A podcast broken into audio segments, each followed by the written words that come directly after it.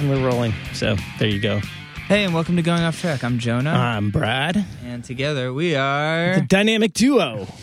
Feeling super dynamic of today. Punk rock podcasts. Punk rock podcasting. Uh, Brad, how are you? You know, I don't know. Okay. I've spent the whole day trying to figure out if I have a cold or if I have really bad allergies that are um, enhanced by a... a hangover. Yeah. You could have both. I could have all three, you're saying. Hangover, cold, bad allergies. Yeah. That's great. That's awesome. Yeah. That's, that's cool. Life. That's life, bro. Yeah. Probably is all three. It should be. Yeah. Might as well be. I, no, Lord knows I've destroyed my immune system. Yeah. Well, I've so, been there. It's just, it's for a good cause, you know. I've been partying for a good cause. Which is what? Uh, to stay sane so I can raise my children. You're not, you're non-profit, you're non-profit Brad's kids. Yeah, we had a, well, that and, you know, we had a fundraiser over the weekend for my daughter's school, which was pretty fun. I really didn't know about that. Sorry, this is, an, this is an inside joke to me. But, uh, all right, let's move on. All right, anyways. uh, today on the podcast, we have... Uh, Jonah. We have me. And Don't have me. Uh, our guest is... Uh, Astronautalis, um, also known as Andy, also known as an old buddy of mine, and he uh, met Andy on the Warped Tour in two thousand three. He was freestyling. Uh, actually, Jeff Jeff Rickley and his uh, wife at the time, or girlfriend, future wife, future ex-wife, I don't know, whatever. Jeff and his girlfriend told me, you got to check out this dude in the Coat of the Cuts tent, and I saw him, and he was he was freestyling. Um, just based on suggestions people from the audience were yelling out. And it was one of the most incredible things I've ever seen. And it's been cool to watch Astronautalis keep getting bigger and bigger and bigger. And he was in town doing this podcast. He played a sold out, sold out show at Rough Trade. Um, his record was charting on iTunes, it, competing with Kanye. He beat the, he beat the clean Kanye record and was trying to get to the dirty one, trying to beat that one too on iTunes. He was at numbers like two or three. Impressive. Yeah, so he's killing it. And uh, this podcast was cool. We talked all about his sort of career, how he got into rap.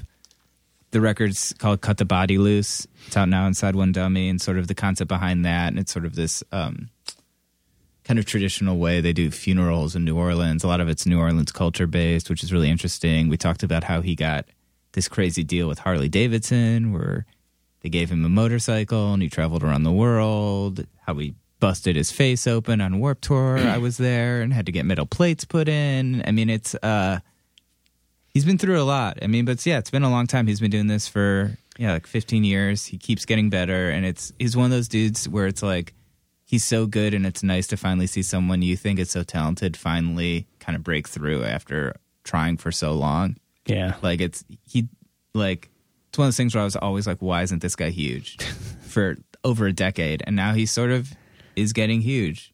Or at and least getting a little bit of it. At least getting a little bit of it, and it's very validating. Sweet. Yeah. So, uh, yeah, enough enough gushing. Everything good with you, Brad? Everything's fine, other than my, uh, you know, f- figuring out my health. Yeah, well... I'll be better. Yeah, we'll troubleshoot that during the podcast. Um, we'll give Brad some blood work, um, maybe pump him with some antibiotics, and hopefully in an hour he'll be feeling way better. Oh, and yeah. In the meantime, check out Astronautalis. And uh, cool, here you go. It's going off track! Just try skimming across the surface of the just water. Just go fast enough to make it across. Uh-huh. I like it. I think about that sometimes. I'm looking from like my park in Jersey City, and I'm like, man, that place is so goddamn close, but it's going to take me an hour and a half to fucking get there. Just need a kayak, man. Like, if I could only kayak. If you could start paddleboarding to Brooklyn, yeah, yeah, no big deal. It's so easy. Yeah, I really like it there, actually. Yeah, I've been I there. I do, too. About... It's cool. Awesome. You should come. Yeah, everyone in Jersey City wants you I to know, come out. No, it's, yeah, it's in a like, constant recruiting process. Yeah, but by like, the time you actually came, it would probably be massively overrun by yuppies by that point. I think it's so. Too late, yeah. I think you probably got in there real early, but I feel like real estate and rent and stuff there's probably I didn't get like, in there real early. I mean, with any gentrified New Jersey city, there was the pioneers well before I got there, actually. The settlers. Yeah, kind of, yeah. You know? And they're usually always like... uh, artists in the gay community for, yeah. you know, some reason looking for cheaper rent, and they wound up in Jersey City. But that happened in like the late eighties. People started started going over there. So I was still not allowed to move. I moved right. with my parents. Right. Well, Andy, where do you live? Because I feel like it's always like Andy's like, well, I live in Texas, and then people are like, well, I live in Maine, or I live in like Minneapolis. I live in Minneapolis now, and okay. I have you... been there for almost five years, which okay. is the longest I have lived anywhere since I was twelve. So you're from wow. Texas originally? No. no. I was born in Northern Virginia, and I grew up in Maryland until I was twelve, and I lived in Maryland um, for the most of my life, and then moved to Florida. Jacksonville, Florida. My father's job moved us down there. And then I went to school in Dallas, and I lived in Dallas for four years. And then I went on tour immediately after I graduated from college, so I moved in with my parents back in Florida. And I lived in Florida for three years, and I moved to Seattle for a girl, which didn't work out. And I stayed in Seattle out of spite for three years. And now I live in Minneapolis, Minnesota, and I'm the happiest I've ever been. But you're up in uh, Maine a lot or something? No, my, well, I was for a stretch. My guitarist okay. is in Maine. And so when I toured with the band, we used to start, there was a period of time when my guitarist and my drummer were in Maine, so we'd start the tours sort of in the Northeast and practice in Maine. But now I have a new drummer who lives in Minneapolis, so I just make my guitar stumbass fly all the way out there. Gotcha. Yeah. And we met when, two thousand two, I think? Three. First, first world tour I did, two thousand three, my first tour ever. That was your first tour ever? First tour ever. I graduated from college. I had a degree in directing and lighting design for theater, and I was going to be a lighting designer. And then I got asked to go on the Warped Tour in oh three for, I got a thirty-minute slot on a tent with no money. Coat of the Cuts? Coat of the Cuts. And just, I mean, changed my life, man. And I went out there. We would, me and my best friend, my roommate at the time, he was sick of his job, and we were like, let's just try it and see what happens. And if nothing happens, then we'll just both go on with our lives. And um, yeah, that was that was two thousand three. It's, so how did that happen? Were you like, were you like, pushing your stuff and then they just happened to hear it, or like just kind of fell nah, into their hands? No, I was just like the guy that opened up for everybody in Dallas, like every rapper that came through Dallas. Uh. And like, and so uh, Atmosphere came through, and they, I, they, Dallas was kind of one of the first cities where they had a fan base outside of the Midwest. And so they started coming through in ninety-nine or ninety-eight. I saw them in ninety-nine in a bowling alley. And nice. Then, so I was always just opening up for them. And at the time, they had the these two uh, female D Js like opening up for them. And one of them was a woman named Adverse from Lansing, Michigan. Yeah. And she somehow got involved with Kevin Lyman in the Warped Tour and set up this weird little hip-hop side stage, and got a kind of marginal budget for it. And she was just desperately seeking people to go on the tour, and we were desperately willing to try it out. And so we, yeah, my my buddy, who was my roommate at the time, who's now my manager, sold his Chevy Impala and bought a Honda Element, and we basically lived out of that for the next like three years or so. That's awesome. Just yeah, like kind of like uh, going through touring, you know, college. Is are those hookups like? Uh, how you wound up in Minneapolis through like the Def Jux kind of stuff? No, no, no, no, none of that stuff. Like I ended up, uh, you mean Rhyme Sayers, but um, yeah. Oh, right, right. Yeah, I ne- um, sort of, well, I mean, I guess indirectly. So like on two thousand four, the Atmosphere brought this dude out to run merch for them, and sort Staff. of, yeah, P O S, and with the promise like, you can work merch, and you know, people drop off all the time, slots always open, you could probably get a couple of shows out of it. And Steph was the worst merch person they ever had in their entire life, because he basically was like, yeah, totally, I'll work merch, and spent his entire time trying to get shows. Right. And I remember him coming up to the, I was working the A P booth, I remember being like, I'm gonna be on this tent today. I was like, oh really? And he's like, yeah, yeah, yeah. Yeah, just strangers. Like yep. He was uh, so enthusiastic about it, and he and I met, and like I just really we really liked each other, but we really hadn't I hadn't heard his music, and he gave me a sampler C D of his record label, this crew, Doomtree, and it was just like astounding, like song, like normally you get that whole sampler and you're like, boy, these two people, let's focus on them. Yeah, right. It was just song after song after song after song. And like after that, like he played one show and his show was so killer, and we were just fast friends from that point on, and started working on music together. And then I started going out there and you know, to work on music with him, and through him I met um, people from a record label called Totally Gross National Product, which is like uh, Gangs and Polisa and a bunch of other kind of really awesome bands from there. This guy Ryan Olson and this guy Drew uh, Christophson. Um, and sort of I would go out there to work on music, and it would be like, I'm going to go for five days, work on music. And the next day at time I would go for like, I'm going to go for ten days, work on music for five days, stay for five days. And then I was going out there for like two weeks at a time, and finally like, through that, like basically through Rhyme Sayers, I met Steph and Doomtree, and then that I met Totally Gross National Product, and through that I met like Bon Iver and those dudes, all that whole scene sort of like, right. I was living in Seattle and sort of hating Seattle and was ready for something new and was looking at all over the world to move. And I just uh, decided to go there instead. And that was that was all she wrote. I love it there. Uh, nice. I want to back up for a sec. Mm-hmm. What happened? I remember on that tour, mm-hmm. you like destroyed your face. two thousand four, the second. That was two thousand four. So, okay, yeah. I remember Andy coming up to the tent and like it looked like half his face had been ripped off. Yeah, goodness well, gracious. It was. You look great now, by the way. You never know. Thank you, thank you. I got. It was actually a very clean wound. I got real lucky. By how dramatically you set it up, I'm picturing like it Tommy Lee like Jones ripped off. It was just head. Like I'm very Two-Face right it's, now. Well, yeah, there was no like vat of acid involved or anything. But no, I was on. Ironically enough, not ironically at all. That's not ir- irony at all. Um, just as a strange coincidence. I was in Minneapolis, Minnesota, and I happened to be Alanis Morissette at the time. Um, and I was on stage with uh, Atmosphere, just f- fucking around because there's their hometown show. Right. Tons of people. We were in the parking lot of the Metrodome. And they had a D J back then, this incredible human being named Mister Dibbs out of Cincinnati, Ohio. Yeah. And he's a bald dude with a bandana and all on stage all the time. And he had this idea for the Minneapolis show. He had found all these like bald caps. And he was like, ah, oh, man, he always staged over in the show. He was like, I'm going to get a bunch of people wear the bald caps and the bandanas. So it'd be like a million Mister Dibbs is diving into the crowd.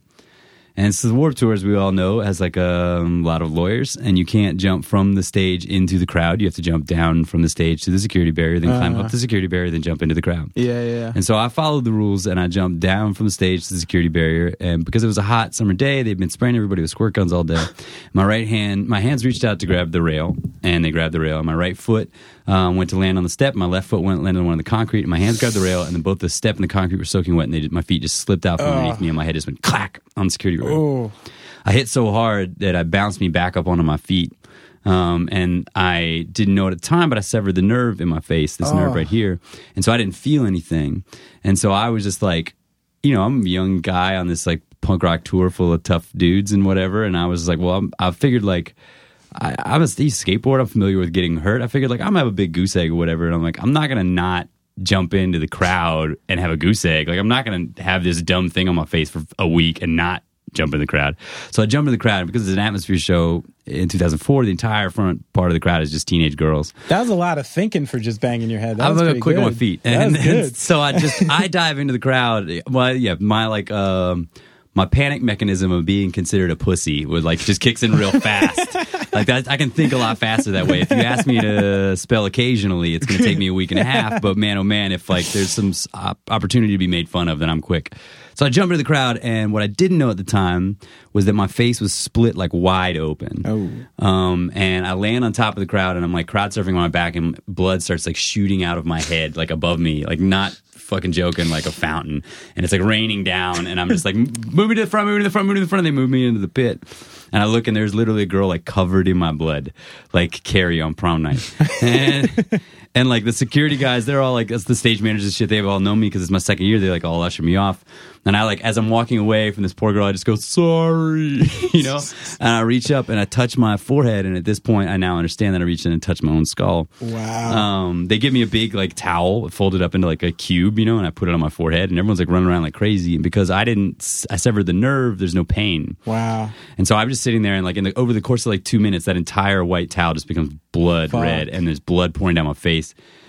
And they go get my, you know, my manager, and he comes over, and everyone's going crazy, and he comes over, and he just like, you all right, man? And I'm like, yeah, man, I think I feel fine. And he's like, so like, yeah, so literally three weeks before, I was bombing down a hill in, um, we went to Cannon Beach, we had a day off after the Portland show, I was bombing down a hill on my skateboard, and ate shit so hard, tore my whole side open. Uh. Just like, got speed wobbles at the bottom of the hill, just tore my whole side open. My mother made me get like disaster health insurance, like fifty dollars a month disaster health insurance. And thank God that she did, because it would have cost me like twenty-five thousand dollars. Wow, good looking out, Mom. So anyway, I get this. So like I have, he's already, he's familiar with me being covered in blood for a stupid reason. Like it's a thing. He's seen this happen a lot. And so like, he like, he's like, you know, are you all right, man? And I'm like, yeah, I think so. Just blood all in my face and my teeth. And I'm like, yeah, I think so. And he's like, can I see it? And I pull the towel back and he goes, whoa. And he goes, you all right? And I'm like, yeah, yeah, man, I, I think I'm all right.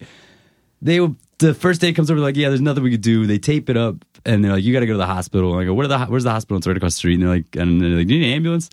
And I'm like, nah, I'll just walk there. And so I, me, my manager, who's like a burly, like a tattooed Texan with a bunch of crazy hair at the time. Now it's shaved head. And then this other rapper, A D M, and this Suicide Girl all walk into this hospital. It's a real good joke. Sounds like a setup. Yeah, yeah, right? Yeah, no, totally. And so we all walk into this hospital, and we're all fucking around. We get in there. It's the, the, the dawn of, like, camera phones, when they were the tiny little thing that you could plug mm-hmm. in the bottom of your phone. Your phone. So I'm, like, taking pictures and sending them to friends without any explanation. This is, like, giant bloody face. And, like, we get in there. The doctor's super cool. It's, he's laughing his ass off. We get the whole wound cleaned up. And he's, like, getting ready to stitch it closed. And he feels, like, a bump on my skull. And he's like, oh. Everything gets real quiet. He's like, you got to get a C T scan. Uh, I fractured my skull. Oh, my God. Yeah, so I had to go to surgery immediately. And now I have a titanium plate and uh, two titanium screws uh, right shit. there at my forehead ever since. And it's still... There's still some nerve damage and stuff in and around there. Like, I touch here, and it feels like down here. Um, but, uh, yeah, I missed uh, two shows. And then, what was the vibe that day? Like, when when you were, like... Because it sounds like you were pretty, like, in good spirits and jovial about knocking your head open. Like, did the whole thing just, like, shift down when he's like, yeah, you crack your skull, I gotta do this? I mean, I was probably too stupid to know that it was scary. And... And, and he was like, and I, he was like, and you have, he explained, like, you, when you fracture your skull, you have to go in now because the risk of infection, like one uh, bit of infection is in your brain and you can die. Right. And so there was sort of like a, oh, all right, well, this is what we got to do. Like, this is what we're going to do. Like, we're here. And I remember, yeah, yeah, well, I might as well get the full treatment. Yeah. Um, uh, but I remember going under. I never, like, I've never broken a bone before, which is kind of crazy considering all the skateboarding and surfing and stupid shit. But, like, I remember, like, laying in the hospital bed and getting the putting the anesthesia on me. And, like, as of just before they, like, turn it on, they're like, I'm trying to explain to these nurses, like, what my stage name is. And, like, I'm like, oh, spelling it out, my stupid stage name. And they're like, all right, count backwards to ten. And right as they're, like, looking at my MySpace. And so I hear, like, right as I'm going under, like, the first, like, song of my MySpace play. And then just, like, done. And then wake up, like, I had a dream that, like, I had this beautiful nurse, like, taking care of me, this beautiful blonde nurse. She could have been a beautiful blonde nurse. It could have been just, like, some, you know, you know, giant Mexican dude or something. I have no idea. But, like, I was, I had a great time, man. I had fun. I woke up and I was kicked off the tour. Really? Um, yeah, because some security guard told Kevin Lyman that I broke the rules and I jumped from the stage into the crowd. And then um, I was like, when I woke up, I called my manager. I was like, I'm up. Can you go pick me up? And he's like, yeah. He's like, you're kicked off the tour. Wow, I was like, really? Cool. Yeah, yeah. And then the time it took for him to drive from the hotel to the hospital, I had been back on the tour because uh, the dudes from Atmosphere all heard that I'd been kicked off the tour, and they, because it was their hometown show, had been filming everything, and they went to Lyman with um, the, all of the video proof that uh, I did absolutely everything I was supposed to do, and the tour was sort of at fault. And he was like, "Oh yeah, he's back on the tour," like, uh, real quick. So I was like, "Hey, he got back." He was like, "So I'm like so glum, like I got kicked off the tour, and I'm sitting there in the parking lot with a giant swollen face and stitches in my head and like a bottle of codeine." And I was like, "Oh, this is the worst news ever." And then by the time like ten minutes later, he Brock, my manager, pulls up and he goes, Chris, guess what? You're back on the tour. It's awesome. Let's go. But yeah, it took two days off the tour. And it was, I think before that, everyone looked at me sort of like that white kid that could rap. And then after that, I like I walked on the tour in Orlando. Like it was a day off and I missed two shows. So it was like three days later.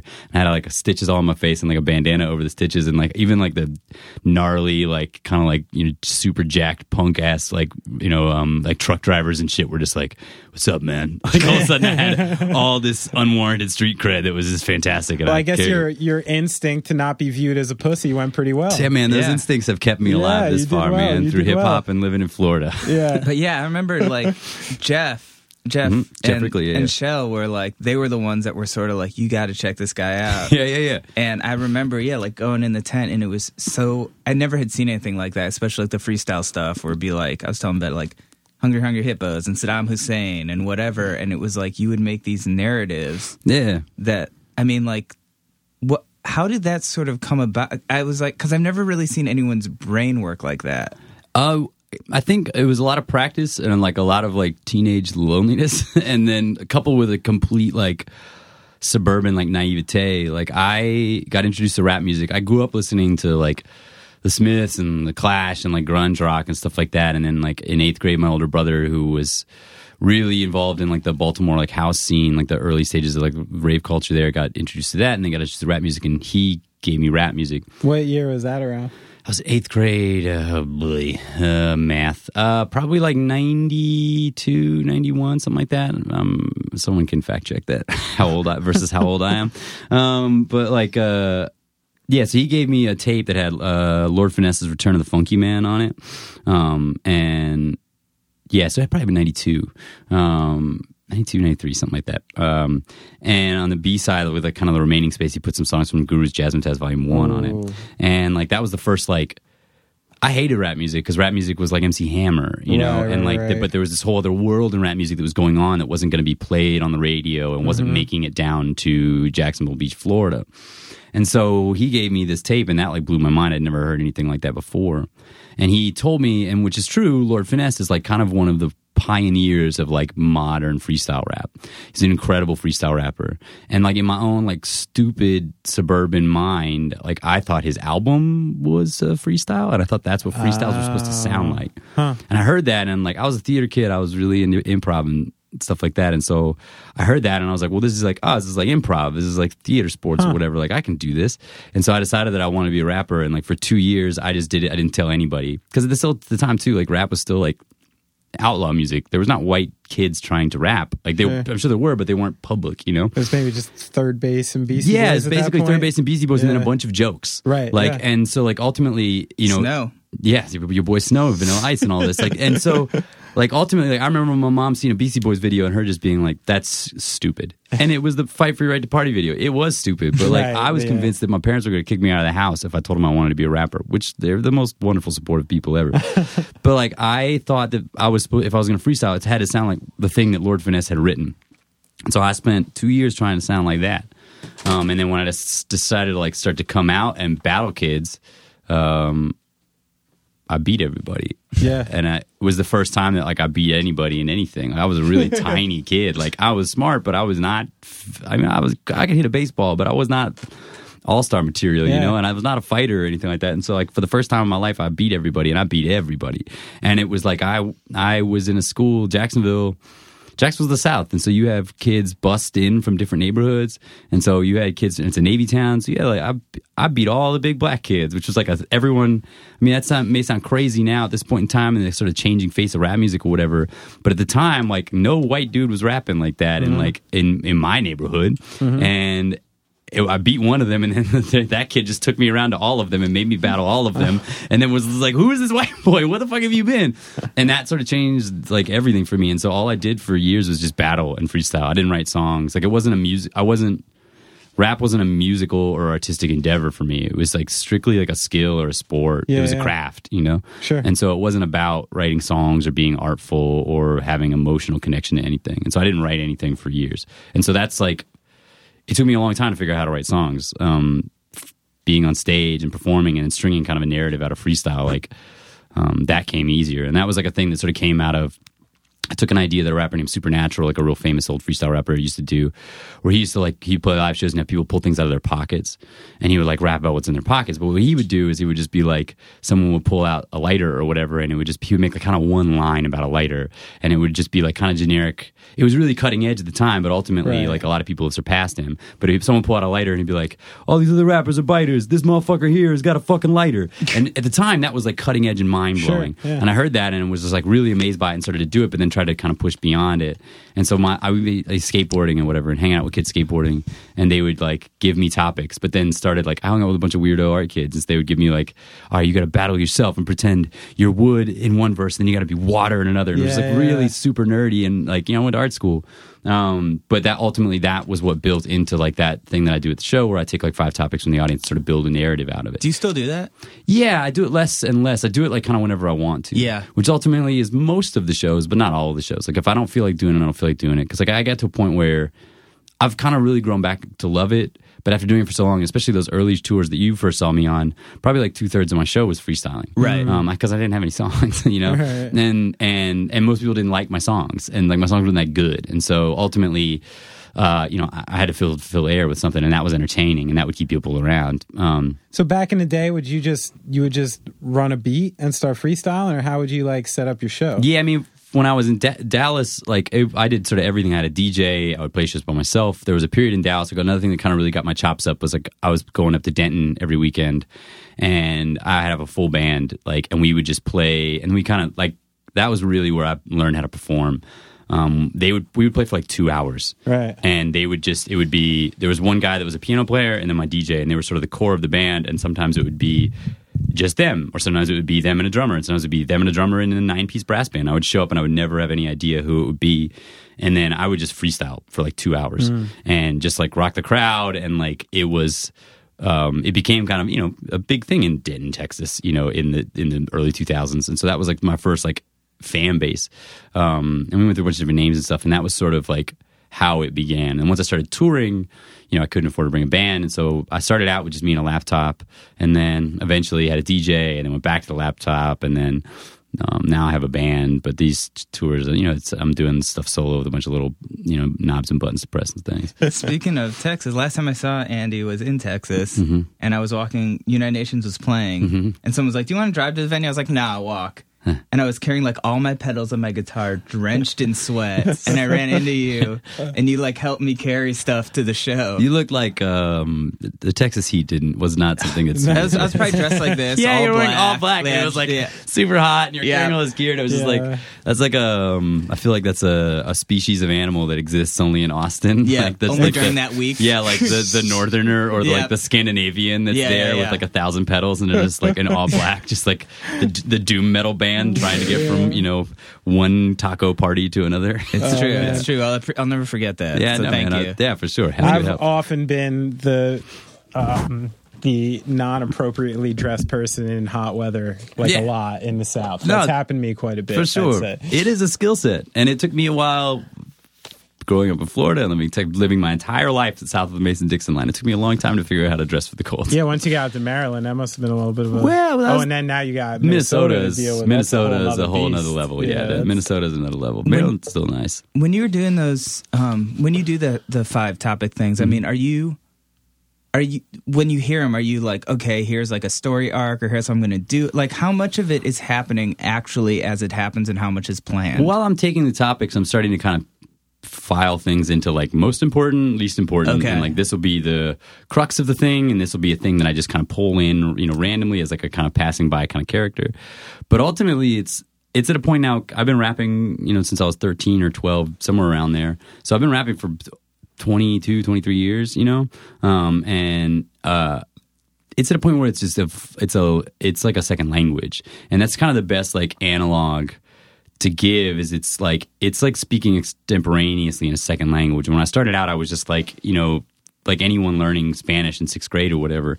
And you get to that point where you can you can, you know, ask for directions to the library or whatever. Mm. And you get to that point where you can order dinner, and you get to that point where you can talk to people. And then there's that sort of like magical last step influency where you can talk about kind of ephemeral concepts and speak extemporaneously, and you don't have to think about the words anymore. And so now like rhyming is just like I don't have to think about the words. Like even like on That, and that was one of the reasons that I stopped doing it so much, because like I could really phone it in, yeah. And like I didn't, I got, t- I got really sort of embarrassed that I found myself phoning it in, and so that's one of the reasons. Like if I'm just not feeling it, I'm not feeling it. Um, but like, yeah, so it's you know, it, it, there is a certain element of like improv in there, and there's a certain element of just like learning technical rap stuff, and ultimately like it, it's sort of like um, like a chess player is able to see moves in advance, and like the the more and more that I have done it, the further in advance I can see, and so I can be laying down one set of lines and sort of thinking of plot in advance as well too. And then there's sometimes where it's like it's really calculated, and I have to really think it through, and I have to really kind of like you know work at it. And then there's sometimes where it's just like I'm blacked out and I'm like going, and like that's some of the most thrilling stuff for me when it feels, there's times when it still feels magic to me. Um, and those are rare, those are rare birds, but the, it, it does happen still. But most of the time it's sort of like, um, it's still a craft most of the time. I'm still thinking mechanically. Okay. I remember getting into an argument with a bunch of people when that, um, the Jay-Z documentary came out, like mm-hmm. the Fade to Black one. Yep. And I remember thinking, you know, I was already a musician by then, and I'm like, everyone's talking about, yo, it's crazy that he just steps into the box and like has these songs, like, yeah. and he just like spits them out of his head. And I was always thinking that, and I'm like, I'm like, this guy's been rapping like since he was a young guy. I'm like, that's what he does. He's a professional rapper. Like, there's no way he's stepping in there with like no idea, with none of this mapped yeah. out, with like none of these concepts. Like already, like I was in the shower like a couple days ago, and I thought of something dope I'm gonna like do. Yeah. Like, do you like as somebody who deals in that same exact like median, do you think he's really like going straight off the dome? No, he is one hundred percent not. Yeah. And there's a mythology. And like, and there, so he is essentially what a lot of people do. And like, and it's something that, um, and I, and I, not to discount, I'm not saying it like, I'm not dissing Jay-Z. Jay, Jay, you out there. If you're, Yo, Jay's a regular listener. Yeah, so, yeah. If you're yeah, sitting on top of yeah. the Barclays Center right now counting your money, um, I'm not dissing you. Um, no, you know, what he is most likely doing is he is, he has a bunch of chunks of things in his mind, and he goes in and he freestyles sort of over a beat, and they'll be like, okay, that chunk was great, mm. keep that chunk, and then build off of that chunk. Okay, cool, that chunk was great, build off of that chunk, yeah, build off of that chunk, yeah. which is a very, like a lot, of, like Lil Wayne does a lot of stuff like that, and like ultimately it creates a, um, a, that's like basically birthed a lot of contemporary, what the contemporary sort of pop rap style is, that's so loose and kind of flows and switches mm. styles really easily. Um, and I think it's great. I think it's super cool what rap has become, sort of birthing off of that, where it's less about calculation, it's less about thinking, it's more about like the sonic experience of like patterns and shapes of words. And to me, that's, um, Uh, you know, I'm, as a guy who grew up on worshiping New York underground, like technical rap, um, I'm really bored with it. And so ultimately it's super exciting to hear dudes that are rapping just for the sounds. Right. Like Young Thug, it doesn't matter what Young Thug's saying. No one cares what Young Thug's saying. No one cares what Future's saying. It's about the patterns and the sounds. It's they're more just musical the, now, isn't yeah, it? Yeah, yeah. They're just a guitar. And like, they're just playing a bunch of solos. And like, that's, it's the same... rap, like guitar nerd, like, you know, Steve Vai, Joe Satriani, sure. like culture is the same culture as like rap fan culture, because it's like, I can't believe he did that. Right. Like, it doesn't really matter what he's saying. There's no emotional connection sure, to sure. it. It's just pure technica, and it sounds dope. And like, yeah. that's cool. That's super cool that that exists to me. But yeah, Jay-Z is not like, he's not just like stepping out of his accountant's office and yeah, rolling straight into the like, booth and just boom. like, yep, done. No, yeah. it's it's a thing. It's a process. Yeah. It's inter- oh, oh, go ahead. Uh, so I was, it's interesting you brought up New York hip hop, because I had kind of that um, that uh, chiaroscuro music the other day where I had listened to Daily Operation, mm-hmm. which is like one of my favorite hip hop records ever. Yeah, yeah. And that record is pretty much... Premiere, yeah, running like one straight beat, one straight sample through the whole song, yep. and Guru just telling you a story, yep. which I fucking love. Yep. You know, and I love, I need hip hop to like paint me a bit of a picture and for to sure. tell me a story for me to enjoy it a little more. And then I found myself like lost for a long time. Yep. Maybe through like some point of the nineties to the early two thousands, where I was like, there is nothing going on here that I like. And I was kind of turned off mm-hmm. to hip-hop. And then I found myself just listening to the same shit. I just listened to Gangstar and Nas yeah. and Eric B and Rakim, everything New York that I liked, and that's it. And then recently, like very recently, I found myself like going on Kendrick mm-hmm. and J. Cole, who were big rappers. This yep. isn't underground stuff. Nope. But the one thing I'm really noticing about those records is they're like records. Yes. Like song to song yes. to song has like different production.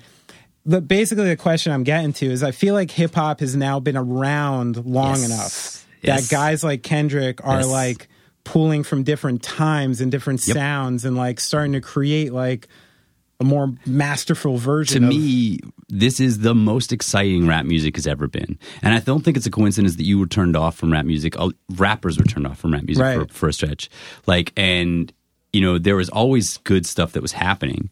But by and large, like, there was a period where, man, the good stuff was so few and far between, or the good stuff was just happening in one little area. Mm-hmm. And what's really cool to me about rap music right now, and, like, people, you know, rappers will want to argue with me about this forever, but, like, to me, what's so exciting is there's good stuff happening everywhere. Mm. And it's not just happening in New York or L A. I'm not just even talking about that. It's not just the difference between pop and underground. It's like there are cool indie rappers right now. There are cool pop rappers right now. There are cool, like, Young Thug and Future are making some of the most interesting rap music out there right now. But at the same time, you have Future on a Vince Staples record, which is a super thoughtful, intricate, amazing album. And then you have Kendrick coming out. The fact that Kendrick could put out Pimp a Butterfly, which is a strange record. It's interesting. It's a super interesting yeah. record. It's a super dynamic record. It's not a traditional rap record. Totally. It's not a pop rap record. You could have that record come out and the world stopped. Mm-hmm. And then you have someone like Beyonce, who is essentially looking to dudes like Kendrick right now and made her record. Right. She wouldn't have made that record if it wasn't for Ke- people like Kendrick yeah. making those records, because that, like, those are the gatekeepers to a lot of stuff. Yeah, and he's what, like the Radiohead of hip-hop. Yeah, and what's right super now, cool like, to me is that that exists. And at the same time, too, you have like some of the most interesting rap music isn't coming. It's coming from, everyone's checking for the F- Skepta record from London that's coming right now. There's really exciting stuff happening in France. And then in America, like, the, there's a group of kids in Minneapolis right now that are all like seventeen to twenty-two that are like, used to be Spooky Black, is now named Corbin. Alan Kingdom's on all the, uh, the, he's on Kanye stuff all the time. Bobby Raps is writing stuff for tons of rappers. He's on a bunch of stuff. And it's like, these kids are like, there's the same things happening in Miami right now with um, uh, Kodiak Black and uh, Denzel Curry. Like, there's these pockets of places that are happening, where shit is happening in different places. And what's really cool about it, too, is it's like, uh, it, for a while, the realm of avant-garde rap music was sort of like owned by L A, Bay Area, and then weirdo white art dropouts. Right, and yeah. that's not the case anymore. And for a while, like, the super good, like, pop rap was just owned by New York and L A, and that's mm-hmm. not the case anymore. And for a while, rap was just owned by America, and that's not the case anymore. And what's really cool is it's, yeah, it's getting old enough that it's starting to really stratify in the way that rock did, where you can look, like, it feels to me, like, rap feels to me like what rock was going through just at the rise of, like, American indie, when you still had cool bands from the grunge era, and you still and you had all these great bands like coming off of K Records and Kill Rock Stars and labels like that, where you had this incredible sort of strata of music in rock that kind of, you if you wanted rock music with a, you know, with a Victrola, you know, sample played backwards, you could always go to Neutral Milk Hotel. Right. Like, these things were there for everybody, yeah. and that's where rap music is right now. And to me, it's the best time for rap music. It's the best. And I, yeah. as a result, like, I spent years pushing my own rap music away from rap music and putting in banjos and Hammond organs and, like, giant, you know, gang vocals and stuff. And I, this is the reason my latest record is quintessentially the, the first rap record I've ever made, because in the last two years I've completely fallen back in love with rap music. Hmm. I really am excited about it again. I'm excited about just rapping, um, which is the thing that, like, I had. After I made my previous record, which is kind of the most rap record I had made at the time, I was thinking my next record is not going to have any rap on it. And so you then, feel like you dabbed outside of the box with your music because you were, like, a little, not ashamed, but just like bored. you didn't just didn't bored. want to work in that hip hop yeah, format. The construct, and the other thing too with rap is rap is a is and I don't mean this in a pejorative sense, but rap is a fad is fad music. Rap, and that's what makes rap exciting, is that rap changes so quickly. Mm. It changes so much faster, and it, be, it can too because of technical things, because it's mostly made inside of a box, you know. And so it changes so much faster than every other genre, and that's, you know, with the possible exception of dance music, and that's why dance music is starting to supersede rap music. But, like, that's why, you know, if if one dude comes with a cool style, Future comes out with, like, Dirty Sprite three, and then now you get Designer, and then you're gonna get all these, like, Future trickle-offs. They're all gonna have a hit around it for a year, mm-hmm. and then someone else is gonna pop up and make the next Dirty Sprite three, and they're gonna have all these people trickling off of that. And so it's like, you can, like, if you're if you're really nerdy about rap music, you could listen to just, like, some dumb unknown rapper from, you know, wherever the fucking Virginia, you know, and you could probably pick the year it was made based on who they're ripping off. Mm. And so at the time, like, the sort of, like, when you make rap, you st- you still do have to kind of function in a, like, a lexicon a little bit. And the the lexicon of rap was really boring to me. And what was really exciting to me um, was everything else. Like, all the bands that I was seeing on the Warped Tour were exciting to me. Like, all of this, like, you know, you started to get Um, really super exciting stuff happening in electronic music and things like that, and that all became way more interesting to me. And so I started pulling away from rap music, and I had been rapping for a long time. You know, it's like someone who's just been doing guitar solos for ten years decides all of a sudden they want to make a folk record or whatever. That's right. Why, you know, every old rock and roller eventually starts making Americana music, you know. um, Speaking of Americana, so how did the Bon Iver thing come out, and you And sort of how did that kind of transition? Because I know you, you kind of recorded this new record mm-hmm. at his studio as well. So I met Justin in two thousand ten, which is the summer that I was went I was going to Minneapolis all the time that year, and that was this, when I went to his house and met him. um, that was when I decided I was going to move there, like that trip. And was at, that before he had blown up, or was that it was sort, sort of, of right in between? Then? So I listened okay. to like demos of the um, the big record. It was like in the process of demoing that big record, or fit, yeah, recording that big record. And I went out there, and we it was his brother's birthday. It was Fourth of July, and they had a bunch of people over, and we're all hanging out. And it's towards the end of the night, and it was one of those things. Was like. It's like thirty musicians out of this house in the country, and so we're all like wasted out of our minds. Then inevitably, people start just fooling around and making music and jamming. And there's tons of recording equipment and tons of instruments, and like so. Then they're fooling around, and then my buddy Ryan Olson, who was in the band Jason Feathers with me and uh, Justin, um, was like, "Andy, you got you got freestyle, freestyle for them." And so I was like, you know, sure, whatever. I'm just drunk enough to, to not be embarrassed, and like, um, and so I freestyle for everybody, and like it was one of those things where I'm just like rapping. And it's really quiet, and I kind of like open my eyes, and there's like twenty-five people all watching me all of a sudden. And so like after that, like I, I kind of made an impression, and um, Justin and I kind of hit it off and became good friends. And he was at my, I was living in this crappy little house that um, burnt down a little while later, but like he came by to buy weed for my roommate, and we were shooting the shit, and we were talking about how both of us are pretty meticulous people when it comes to making a record, and how making a record for us isn't necessarily fun. It's uh, challenging and it's rewarding, but like if we lose sleep, and anybody who's made a record knows that feeling, yeah. like where it's like it's sort of a nightmare a lot of times. Uh, yeah, I'm not a happy guy. In the no, studio. I'm a miserable dude yeah. when I'm making a record, and Same. ultimately I fucking love it. I, it's like sure. solving a math problem or something. It's a great yeah. challenge, but it burns your brain out. And like we were talking about this, and he had, at that point in time, Bon Iver had become what Bon Iver is. Um, I had, you know, my, I had been touring my record for a while, and we were sort of on a little bit of a break, both of us. And he was just like, "Man, I got some new synthesizers and weird effects processors. You want to come out to my house and just fuck around and work on music?" And just in a way that like we never intended to release anything. It was just like, let's drink some fucking whiskey and fuck around and work on music.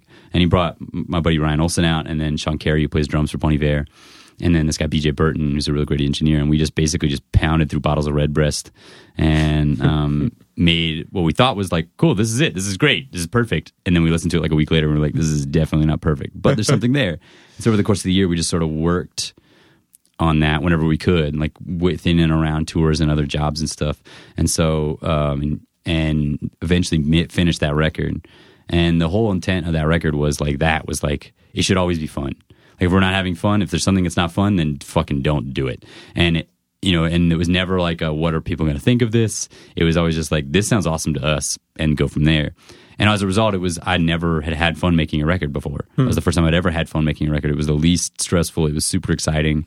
And it was just like, get drunk and freestyle for eight hours and then piece together. And like, that was where I actually, first time I started writing stuff in that sort of Jay-Z manner, where I would freestyle uh, like three or four takes and then take the best pieces and kind of assemble it into a thing.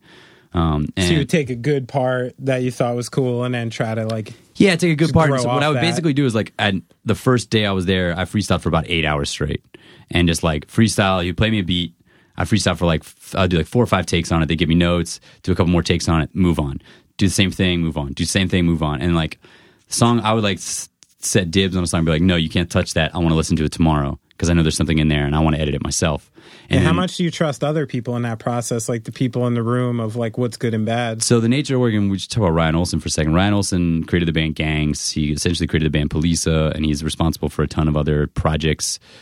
He is like a man, very quietly, uh, one of the more important music producers, I think, going right now, but doesn't take credit for anything and really hides his face a lot of times. Hmm. But Ryan is the kind of dude, like I used to live around the corner from him. He would call, he was always working on like twenty projects at any given time. And he would like call me at like four in the morning.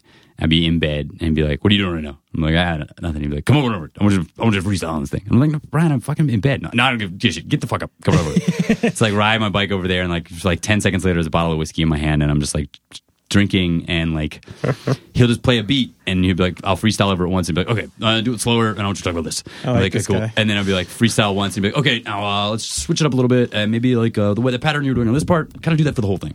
I'll do that one time. And you go, okay, cool, next beat. And I'm like, you just plow through beats. And halfway through, you'd be like, what is this for? Yeah. And he's also in this band called Marijuana Death Squads. I did a song for, with, for them with um, this Channy, who's lead singer Polisa. And like, it came out. Like, I had no idea. I don't even remember recording it.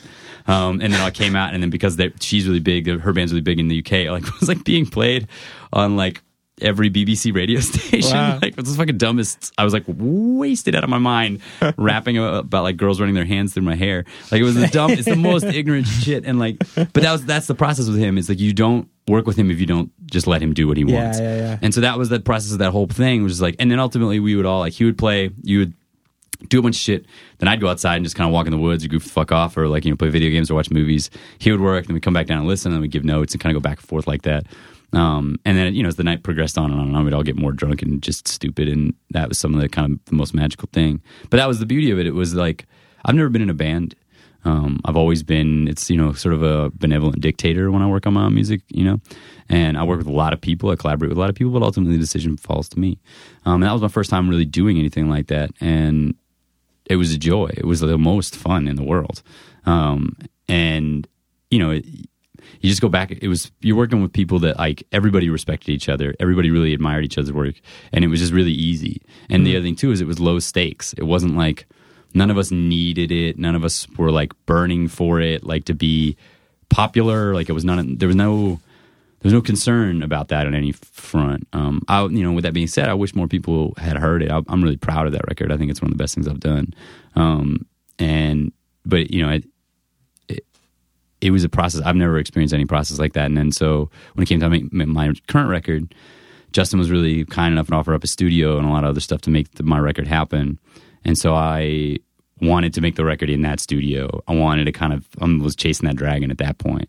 And so the guy who works on all my records, John Congleton, uh, worked on my last three. Um, he came up to Fall Creek, Wisconsin, and we just, um, yeah, ten days of recording out there, um, and working with some of the same people, working with some of Bon Iver's people, working with some of his pe- John's people from Texas, and working with some of my own people.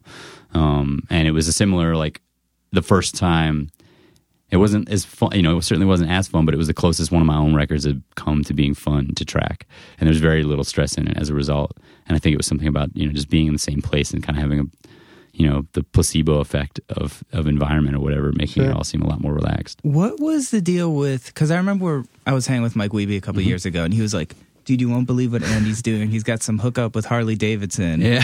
And he's, like, just riding this motorcycle all over the U S And I remember we're friends on Instagram. Yeah, yeah. And, like, every time I went on Instagram, it was, like, this beautiful motorcycle in front of mountains. And, like, I was like, what is going on? So out of the blue, this is the, the probably the craziest thing that's ever happened to me. I was riding, I was on tour with this band Y, and we were busting our ass from L A to get to South by Southwest. And on the drive from South by Southwest, I was like, I sleep in the back of the van, and my manager's like yelling, like, Andy, check your phone. Like, and I like wake up and I look at my phone, and it's from the guy that was working my P R at the time. And he was like, do you like motorcycles? And I was like, man, I like, mo- I'm a guy. Like, so motorcycles are cool. Kind of cool. And I was like, I thought, you know, I thought, I've definitely, you know, I'm a guy. So I'm gonna head, I mean, I was in my thirties at that point in time. So I definitely thought, maybe I should get a motorcycle. You know, like, I've had that thought.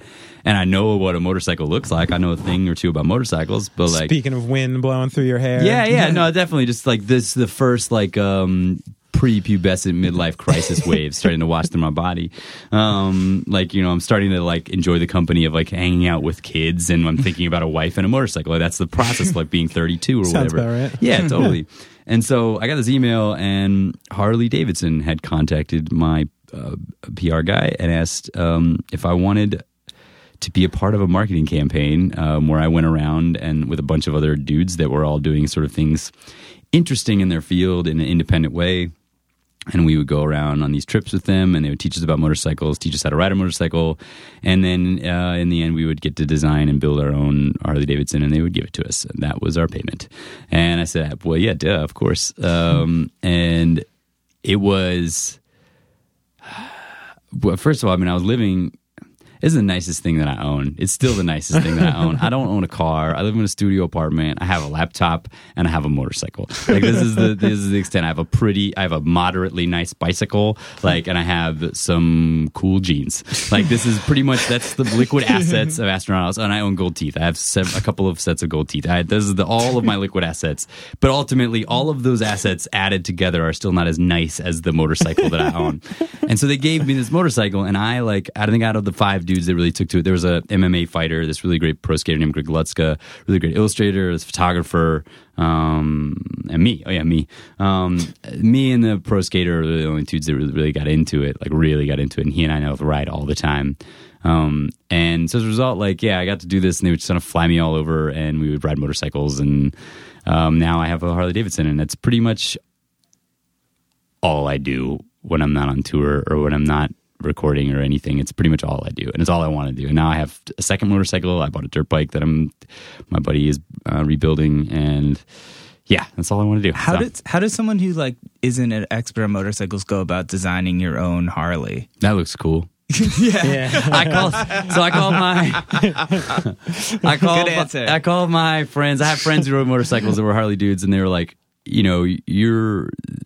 There's a limit, you know, on what you could do to build it. Basically, you're working within Harley's own parts and customizations. And like, I was, was like, this is what I can do. This is my budget. What should I do? And they were like, honestly, it's not enough to like go crazy and really change the whole thing. Just get what's cool looking. Yeah. And I was like, yeah, cool, awesome. Perfect. And so I got it. Like everyone got theirs black. I got mine like gold, like flake, like a bass boat. Yeah. Like it's like ridiculous. It's so cool. And the funny thing is, is like, um, nothing like that. Like. A lot of musicians get a lot of free stuff. Like, I'm not at South by Southwest collecting glasses and jeans. Like, that doesn't happen for me. But I got, like, the most awesome free thing ever. And I asked him, like, how? Why me? Like, I'm, I got fans, but I'm not, like, going to boost sales. You know, like, I'm not really moving the needle that much. Like, I got fans, but I'm not, like, huge. And they said they have all this, they had this marketing company. This is a, I didn't know this existed. And this is a really interesting thing to me and maybe to other people. There's a marketing company that has all these like proprietary tools um, that like crawls the web, and they picked from these like web crawlers. They narrowed down these like musicians' social media like feeds, and then started attaching things to our feeds specifically and following us.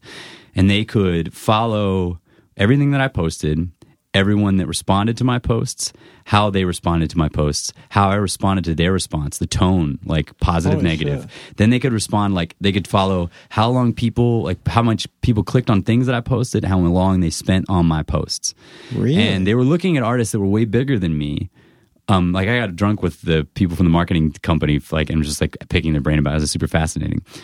They were looking at artists that were way bigger than me, and they said, oh, I was like, but why me? Are we talking like a bot? Like this yeah. is a program? These that's are programs that they run this, yeah, and then yeah, it gives yeah. them analytics. Right. And so essentially what they, they said, like, they were like, yeah, there was a lot of artists that had more followers than you that like would get more retweets and things like that. But ultimately everything, like my, what they deduced from the entire process is that my fan base was, would look at everything I posted. Mm. Everybody that followed me would look at everything that I posted, and they would click on it. They would actually look at it. They would spend time at it. And the other thing they said is that, like, when they would write me, they would always write me super excited, and I always write them super excited. This is all of no calculation of my own. This yeah. is just that I'm a super excited dude, and I like things.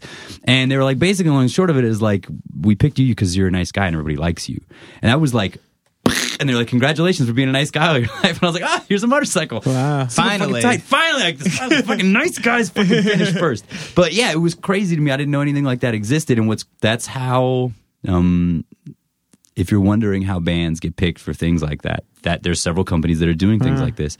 This is how bands get picked like that. They have they have a team of, team of robots that are crawling through the internets, all through the tubes of the internets, and analyzing everything and figuring it out. And that blew my fucking mind. And now I'm super obsessed with the idea of like internet analytics. It's really interesting, actually, and it's making me think about like, because there we there's like a big, I don't know if you're a sports fan at all, very big, but there's, you know, this battle in a lot of sports yeah. between the new school of analytics and the old school of the eye test, yeah. kind of. I'm a baseball guy, so that's okay, it's so no you, more heated than where so you know baseball. All about it. Yeah. So, but the thing that these advanced analytics find are things your eyes don't find. Yep. You know what I mean? It shows, you know, uh, this guy's range goes half an inch farther this way than another guy or something like that. And all of a sudden you're starting to see value in smaller things than a home run or yeah. something like that. And it almost seems comparable to me in the way that like the home run would be like a million followers. Yep. But like the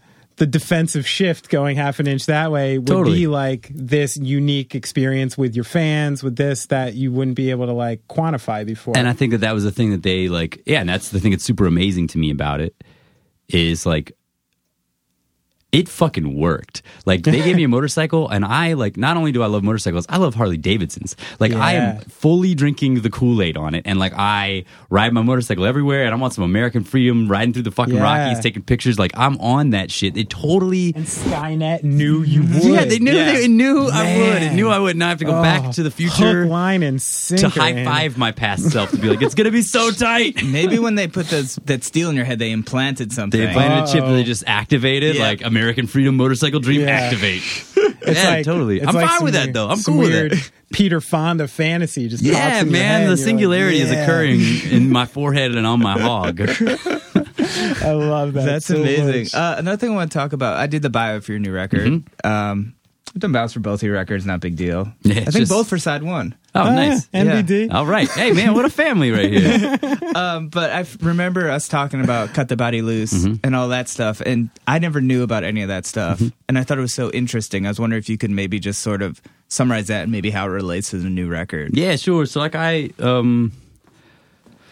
I, and as you know, um, I tour a lot, um, probably more than most bands, and I tour in a lot of places that people don't go. I go mm-hmm. to Central Europe and Eastern Europe, and I don't even go, I'll go to major cities, but also play like tiny Slovak villages and weird like towns in Romania that no American band has ever been to. Part of that is I have really great people that can get me shows like that, and part of that is I just want to go to those places. And there's no money in a lot of those shows. You go there because you want to go there. Um, and so as a result of this, like, weird touring life that I have, I've gotten exposed to a lot of things, um, that you don't see in America. And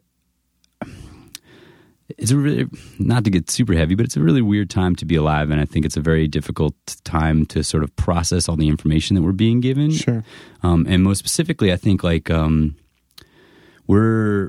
never before as a, like a as a humanity have we been more in tune with the worldwide like web of suffering. For sure. Um, and I think it's a and I think honestly, you know, we could really wax philosophical about this and shoot from the hip, but I think it's something that we're not like we haven't evolved to, to deal with yet emotionally. Like um, there's a lot of reading that I did into this about like the idea of like our brains are still um, there's a lot that determines our brain's capacity for socializing, and it's based on um, Uh, old like herd mentality. We were able to really calculate and quantify information for X number amount of people, and that X number amount of people is a very specific number that relates back to sort of pre-humans. Mm. Um, and with that being said, like we're now being forced to deal with the information and the suffering and joy and and, and emotion and reality of a billions of people on a very personal level. Mm-hmm. It's not even like reading a newspaper back in the fifties and you'd be like, you know, something terrible has happened in Laos. And you go, oh, yeah. something terrible's happening now. Like now, now you're, you're watching it. it. Now you're watching it. And you're hearing interviews with it. You're listening to podcasts yeah, about sure. it. Um, you're seeing people tweet about it. Everyone's changing their, you know, their avatar to a flag or whatever the hell. And so it's immersive, and it becomes like you can't help but be emotional about sure. these things, even though they have literally no impact on your life directly. And well, they do because of exactly the emotional response. Yes, and they do in this yeah. in completely different way. And so I started to kind of really think about this and like kind of quantify like how how do you find joy and happiness and stability inside of this sort of new paradigm? And I was looking to places like when I would go play in places like Slovakia or Romania, like played Romania, we're playing like an abandoned movie theater, and like most of the people there are like sixteen year old. Like probably two thirds of them are girls, because everyone that's old enough to leave Bistrița, Romania, has fucking left like as fast as they could. Mm. And so it's like you're playing this abandoned movie theater on like a P V, like stick P A, like for a bunch of, you know, tweens, because that's the scene there. And like, but you know, and, and still they're trying to make it happen. Like they're, mm-hmm. they're not giving up. And I started to see all these examples of people like in really legitimate struggles trying to find joy and try to find happiness. And you know, in the meantime, I, you know, I would see like me and my friends like sort of be like, well, nothing's going on tonight, like like what a fucking asshole thing to say, living in the in the glory that we have. So all this is sort of like kind of ruminating in my brain, and I was trying to think of like how you get to this point. Like I was looking at people that are literally going through ridiculous amounts of suffering, people that are our age that have survived Civil War, like that are still plugging along and still like get they survived Civil War and their first thought is we need some punk shows. Like that's a fucking crazy concept. Mm. And through all of this, through going to New Orleans a lot, uh, New Orleans after Katrina a lot, I kind of became super obsessed with New Orleans, and um uh I learned about, like, I started reading into the ritual of, like, New Orleans jazz funeral and a lot of rituals, just sort of that sort of thing, grief rituals. And one of the really th- interesting, the, and to me, the most interesting moment in a New Orleans jazz funeral and the ritual of it is is this moment, it's called Cutting the Body Loose. And in a jazz funeral, like, there's the actual funeral, in the church, and then the body is picked up in the coffin and carried out of the church. The funeral uh, party comes out with the body, and the pallbearers in the coffin go out first, and the, and the funeral comes out, and then there's a band waiting. And when the body comes out, um, the band starts playing funeral dirges, um, a bunch of old hymns, super slow plodding music, and they very slowly, the entire team, the band, the pallbearers, the coffin, the body, and the funeral party all walk very slowly, soundtrack to these dirges, to the graveyard. Sometimes it's in a car, sometimes it's in a horse-drawn carriage, but most of the time it's carried. And however long that is, maybe it's a mile, maybe it's one hundred yards. But they do that, and either it goes right to the grave, sometimes it goes to the funeral gates, but essentially it goes, kind of takes the same sort of metaphorical journey. And that journey is a very, like, emotive, cathartic experience, weeping, super heavy experience. And then there's a point where it, it, the body reaches its the gates or the grave or wherever, and this is where you cut the body loose. And at that point, the body and the, and the coffin and the pallbearers go on to the grave and go on to actually bury the body. And the rest of the funeral procession, the family isn't there to see the body go in the ground. They aren't there to see the body go in the sarcophagus or whatever, or the tomb or whatever. The family continues on, and the band continues on. And when you cut the body loose, is when the music changes from the dirge to, and saints go marching in. Mm. And this is when the procession ceases to be a funeral procession, becomes a party, becomes a second line, and it becomes this just party down the street.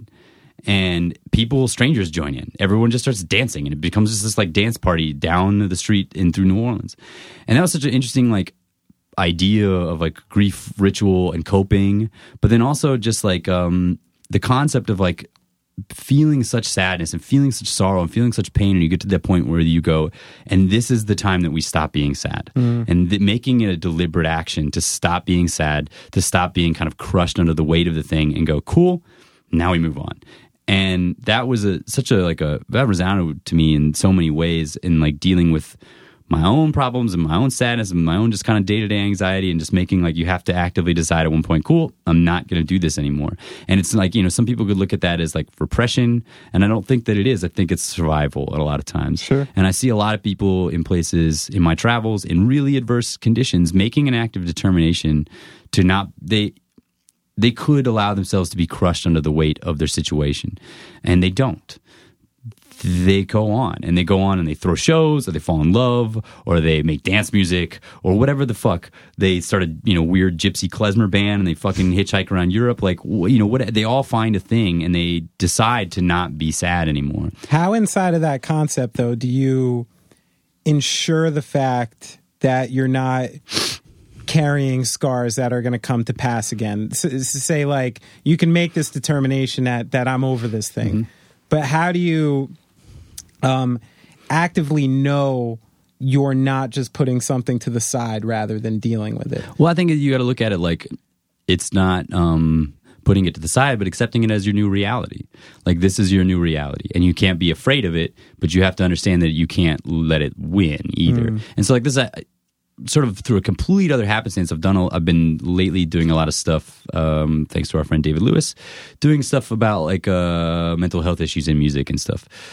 Being on panel discussions and talking to a lot of people about that sort of thing, and like ultimately, like the core of every solution to mental health issues, at the core of it is talking about it. Mm. Like, there's a lot of other things, and there's a lot of other theories that branch out in different directions, but everyone has this one core that is talking about the thing. And, and to me, like, that's your safeguard. Like, it's not repression. It's not ignoring it didn't happen. It's accepting that it happened. It's deciding that it's not going to make you sad anymore, and you're going to talk about it openly. Mm-hmm. And I think the I think where you run the risk is that when you when you let it crush you and then you don't talk about it. Mm. Like, a lot of times it crushes you so hard that you can't talk about it anymore. And so that's, to me, that's the fucking dangerous shit. Sure. Um, it's not dangerous to like just make an active choice towards happiness. And I think happiness is an active choice. It's an activity. Um, and I and I and I think that, you know, in that framework, then you can find the the strength to sort of, you know, kind of deal with the problems as well. And I'm not like. I'm not on some like smiley t-shirt fucking no, let's all no, do no. yoga and deal with our fucking serious heavyweight problems. But yeah, it's just um, you get to a point where you, uh, you know, this is the stuff that I've learned from the world that I've seen. You got to get to a, a point in your life where you learn how to cope with these things, because they're not going to not happen. No, and they go, yeah. start happening with more frequency. Exactly. Like, the older you get, the more, more people, people die. die. Man, yeah. oh man, I had three people die in a month last year. boom, boom, boom, boom, boom. And I didn't deal with it until the last one. And boy, oh boy, it dealt with me. Like it was sure. a solid twenty-four hours of like uncontrollable weeping. Yeah. And that was a super real thing. And I'm glad it went that way. I'm glad I learned. I'm glad that I was able to do that. Um, but that's a real, th- it's a real thing. And it gets, it gets more and more real. The older you get, yeah. it's fucking life comes hard, man. Yeah, it comes real hard. It comes hard in the paint. Gets damn complicated. Yeah, doesn't man, it? totally, Dude, shit totally. Ain't easy. Shit ain't easy. I have a totally separate question that I don't know if you've been asked it a lot, mm-hmm. and you may have because you're a white rapper. Go for it. But it's something as a hip hop fan I struggle with a lot. Yep. And I can seldom get an answer to because it's an inappropriate question to a black guy. Um, is like the fact that I hate the N-word. Mm-hmm. Let's just put that out there now. Mm-hmm. Like I was raised New York, liberal mm-hmm. Jews. You could have said fuck a thousand times in my house. If you said that, no fucking good. You would have gotten yep. the book, the belt, like whatever. For like sure. fucked for sure. up for saying that. Now, I've never, I've always understood the empowerment of the word. Mm-hmm. But then I'm actually more empathetic to the side that wants to put the word to rest. Mm-hmm. When the N double A C P like actually had a, a fucking burial service for yeah, that yeah, word, yeah, I remember that. Yeah. I was actually like, "Good, Hallelujah. good. I want it to go away so bad." Yep. Now the thing I struggle with a lot now is, let's say for instance, um, a couple years ago, uh, the J. Cole record "Born Sinner" came out, mm-hmm. and then a new Cormega record came out at the same time. And what a pair. Yeah, exactly. And like I listened to both these records incessantly where I could sing along to these mm-hmm. records, and I found myself in this weird thing. The Cormega record, I'm flying, I'm spitting mm-hmm. along with them, yep. and I'm having fun. The J. Cole record, I'm censoring myself yep. every fucking twenty seconds where I like literally can't even like expressively emote the music with him yep. because of that. Yeah. Now, I would have no issue with it whatsoever if I wasn't supposed to be buying this record. Yep. But I am. Yep. And they're making a conscious effort to market to white people yep. and to market to this side of things. But then you're also spewing out something you don't want people to say back. Yep. And fundamentally, I've never known where to sit on this issue. I've always kind of taken a back seat as a white guy being like, you know what? I'm not going to say the word. Not my conversation to have. Yep. But because of my love for this kind of music, sure, I sure. find myself crossed. And I just, I'm wondering your thoughts about it. Yeah, I mean, it's a super, I'm not going to be able to clear up your, your mind on it, unfortunately. it's, a, I mean, it's a super contradictory and controversial thing. And part of me, um, as like a, as a guy who's an academic to a degree, there's part of me that is super against censorship of any kind. And like the, you know, the guy that recently re, is starting is on this crusade to republish all of Mark Twain's literature with the removal of the N word. Like part of me as a historian, as someone who loves history, feels like that's fucking terrible because right. you're like changing. You're changing history at this point in time. We're whitewashing history. Now, J. Cole is not history, not yet. Mm-hmm. But I, there is that is a super conflicting thing, and it's a weird thing that is divided. You're going to hear a different response, of course, based on race. Um, you're going to hear white people that are going to say absolutely not, ever. And I have white people, white friends, white rappers, friends that will say absolutely not, ever. And then people who are like, yeah, whatever. And then you're going to have black people that are going to have both the same view. There are a lot of black people that I know that are just like, whatever, man, it's, it's the fucking lyric. Yeah. But at the same time, you're going to have a, a generational divide, too. Mm-hmm. Um, that word is, in my experience and understanding, and granted, I am a middle-aged white guy.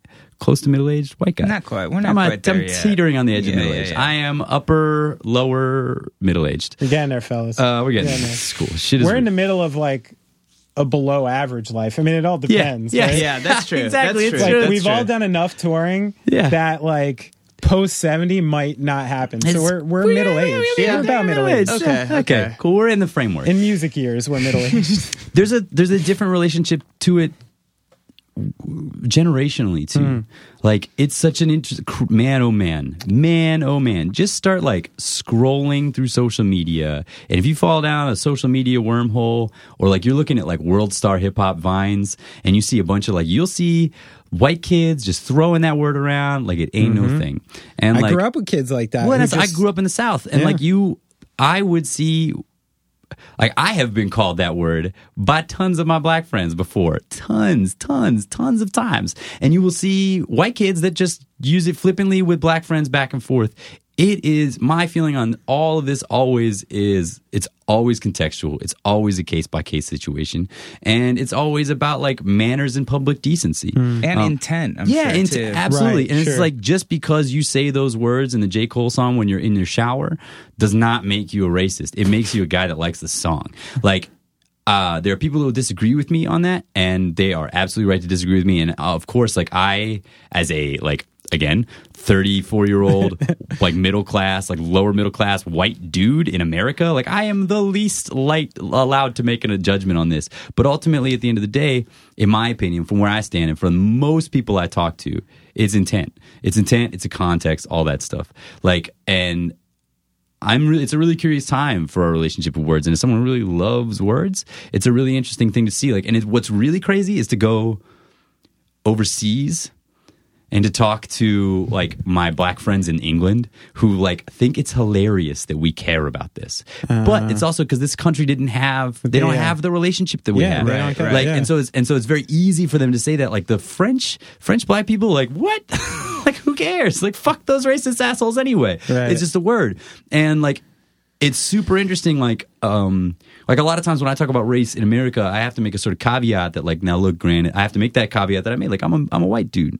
And when I make that, like, caveat, when I, like, I worked on this, like, performance art piece, and the entire, in London, the entire crew was black women and me. And inevitably, after we're done working, we're hanging out, we're talking about politics, talking about race, talking about art, all these things, and we talk about, like, you know, you know, all these issues. And every time I would make that caveat, and they're like, you, your opinion is something that you're entitled to. You don't have to make that, like, that caveat with us. That's stupid. Mm. And that's the thing that you have to do sort of as politeness in America. Sure. And so our relationship to the, to that word and to race is in a, it's, it's in a weird middle state. And it's really interesting to see, um, just from a historical standpoint, and then it's really fucking complex and upsetting from just, like, a personal standpoint. And so, like, hey, man. So no answer. So you no would answer. Say, you no, would say the true. answer yeah. isn't black and white. Yes. Oh! Oh. Oh. Got it. Damn, you're good. Damn, you're good, John. Uh. Woo! Woo! Oh boy, that was post-racial puns, man. You I did mean, it. Yeah. So good. Ah, You're was, so good was, at it. That was really good. That means a lot right. coming from you. Yeah, man. All right. That's... So that's mad heavy. What we were just talking about. That okay. should get real. Too heavy, right? Yeah. I mean, so it was good. It was let's talk about something fun. Yes. Okay. So yesterday, Hillary Clinton. Oh, says no this is fun go on, go fun on. Hillary Clinton oh, news, okay wow, that's never I know, been said before odd thing, oxymoron. And she says, if I become president, oh yeah this all all documents that wouldn't infringe national security for U F Os and alien cases will be declassified. Well, you can believe that because she clearly doesn't give a shit about what's classified. Ah, good point. I mean, well, for I just... this one though, I mean, tell me, like Like a hundred thousand Trump supporters who don't watch Ancient Aliens didn't perk up their ears and go, well, ooh. I just interviewed Tom DeLonge mm-hmm. about aliens. He He's an read, alien guy. Yeah, he yeah. just read the seven hundred page book about all this stuff. And to me, it's like, I don't think, I think she can say that. I think if there's like real, real info they have, they're still not going to release still it. Still can't do it. It's well, going to be a bunch of... Like, weather balloons still. Yeah. Ultimately, it is...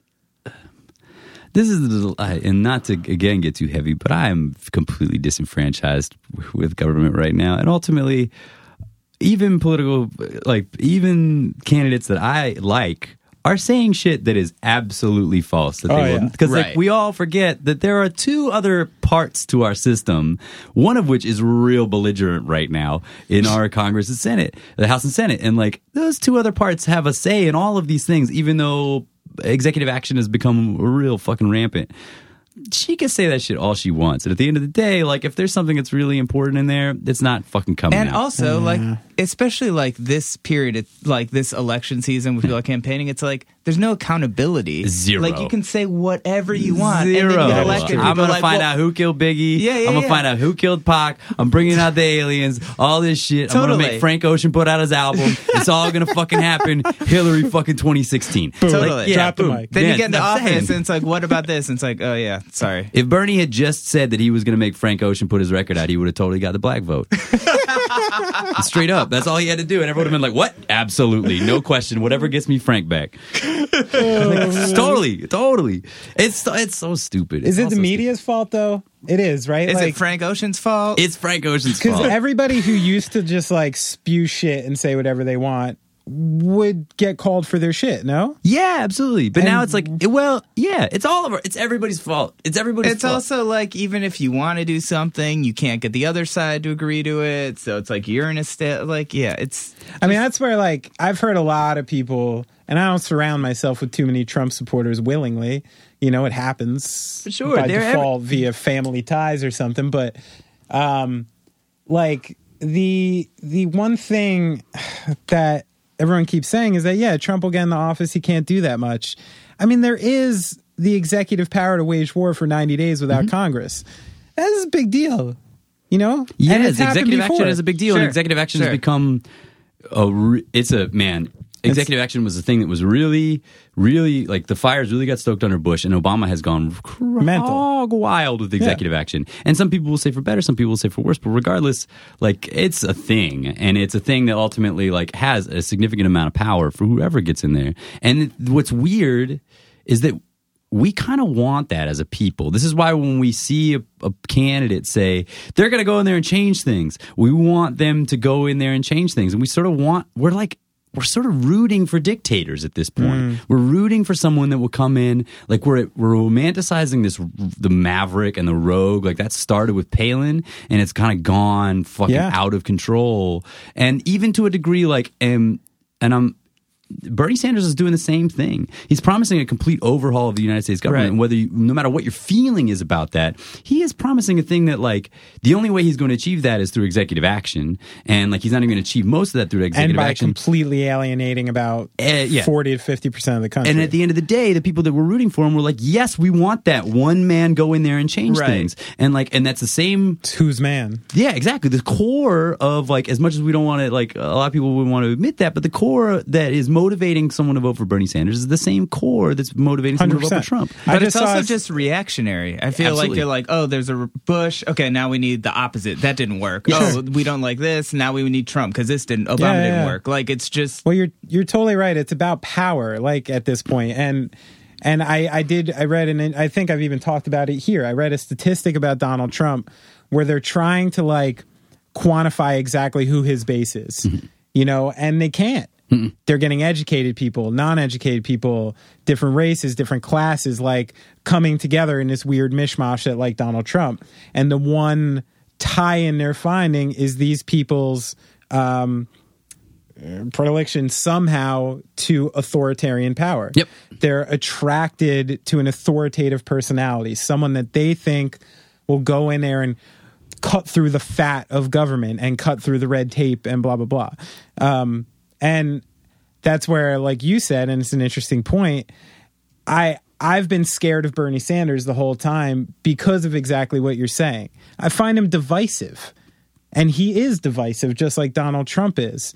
And I would, like, prefer in my perfect world scenario to find a unifier. Can we all just get along? Exactly. But but that's where, like, Obama kind of tried uh, his first couple years and sort of sat there in quicksand for a couple years. And until he decided to be an asshole, nothing got done. Yeah, yeah, for sure. And that was, and it's like a, I mean, I, this is sort of the core of my disenfranchisement is that we're dealing with an issue that's bigger than a president. And we got to blow it up, right? It's so, so I got to blow up? Yeah, it's kind I mean, kind of like. I'm getting there too, man. So, like, uh, there's a really good point. This guy, Dan Carlin, I really enjoy. His, he has a really great podcast. Hardcore uh, History. He does Hardcore History and he does Common Sense. He started, yes. and both are, he started out with Common Sense and he started with Hardcore History. Hardcore History is the best podcast it's incredible. in the world. Yes. Um, and then, second best. Yeah, second best. After going, it's Going Off Track, Hardcore History, Suck It This American Life. Um, Um, and he has started. He has this political podcast called Common Sense, and it's um, it's libertarian leaning by and large because of who he, his nature is. Um, but like he made a really good point. Um, so these people that are voting for Bernie Sanders because they're angry with the way the Democratic Party has become. You have these people that are voting for Donald Trump because they're angry with the Republican Party has become. And then you have this other weird core of people that would vote for either Bernie Sanders or Donald Trump because mm-hmm. they just don't want to vote for anybody that's the current situation. And they're all doing it because they're angry. And his point was, do you think, and this was a time when Ted Cruz was still a thing, he was like, do you think if Ted Cruz becomes the next president or Hillary Clinton becomes the next president, that they're going to just stop being angry? Mm. They're not going to stop being angry, especially those two people who are two of the least likable people. Democrats hate Hillary Clinton and Republicans hate Ted Cruz, and they're both were the presumptive nominees. Sure. They're not going to stop being angry. They're just going to get more angry. Yeah. And there's only a few ways, and historic evidence will sort of show this, there's only a few ways that a national anger stops, is that either you go to war with each other, you go to war with someone else, or you elect the guy that you th- elected because you're angry and he totally bombs the fuck out. Uh, and those are the three ways that it has happened, and it has happened to us. We, our Civil War, World War One, and World War Two, like we were at odds, we were at each other's throats, and World War Two came along, and then hey, um, and so like there are a couple. Or, wait, you're forgetting option four, which full scale alien invasion, full scale alien invasion. Yeah. Independence Day, Will Smith unites the world, absolutely as, as one. We get one flag, countries are dead. Fucking Randy Quaid dies for our sins. Uh-huh. He's the Jesus figure of the fucking movie, and it's going to be great. And eventually, with a molding of films like this, we nominate someone like Morgan Freeman to be president electorate of all of humanity. Yeah, of right? the, the United Federation of Earth. Perfect. Obviously. So we solved that. Yeah. Cool. Done. Done. Boom. Boom. Mic drop. The mic. And we're out. These mics were just not on stands. Astronautalis.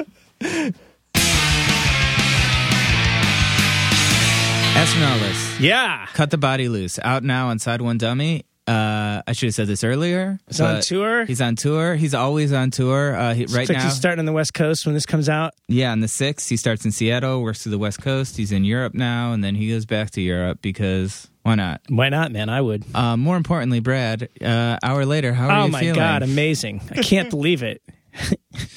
We gave Brad a bunch of echinacea. Turned I, it around. I gave him an I V drip of vitamin D. Yeah, and that was great. I found these pills in my pocket that were kind of crushed up that I had him take. Those were awesome. Yeah, I don't know what those were. They are fantastic. Yeah, but Brad is looking much better. So, uh, yeah, thanks to uh, Andy for coming by. Check out his new record. It's fantastic. If you have the chance to see him live, you definitely want to go. Um, and if you want to support this podcast, uh, go to going off track dot com. Donate a dollar to help us pay for our server costs. We have over two hundred podcasts available to you for free right now. For free! Uh, leave us a comment on iTunes or good review. That'll help us um, maybe get an advertiser someday, in theory. Um, if you want to advertise with the podcast, email me. We could we could whore ourselves out. Yeah. Email me at the jonah bayer at gmail dot com. We've dabbled in it. We've dabbled. We've had a pod. We've had an advertiser here or there, but uh, it's... It's a lot of work. And yeah, and po- you know just us. Doing the podcast itself is a lot of work. That it just seems like one more thing to worry about. Then again, it probably we should be worrying about it. But hey, uh, if you don't have any money, that's cool. Uh, just tweet at us, whatever. Just tell us you like the podcast, anything. You know, it's a labor of love, but it's nice to get feedback. If you hate it, keep it to yourself. Yeah, don't really care. Listen to something else. You have a million options. I'm not. I'm not here. I'm not your sounding board. Uh, yeah, that's pretty much it. I'm um, good. I'm glad that Brad is still alive. Woo! I'm glad that Andy came by, and we will be back next week. So talk to you later.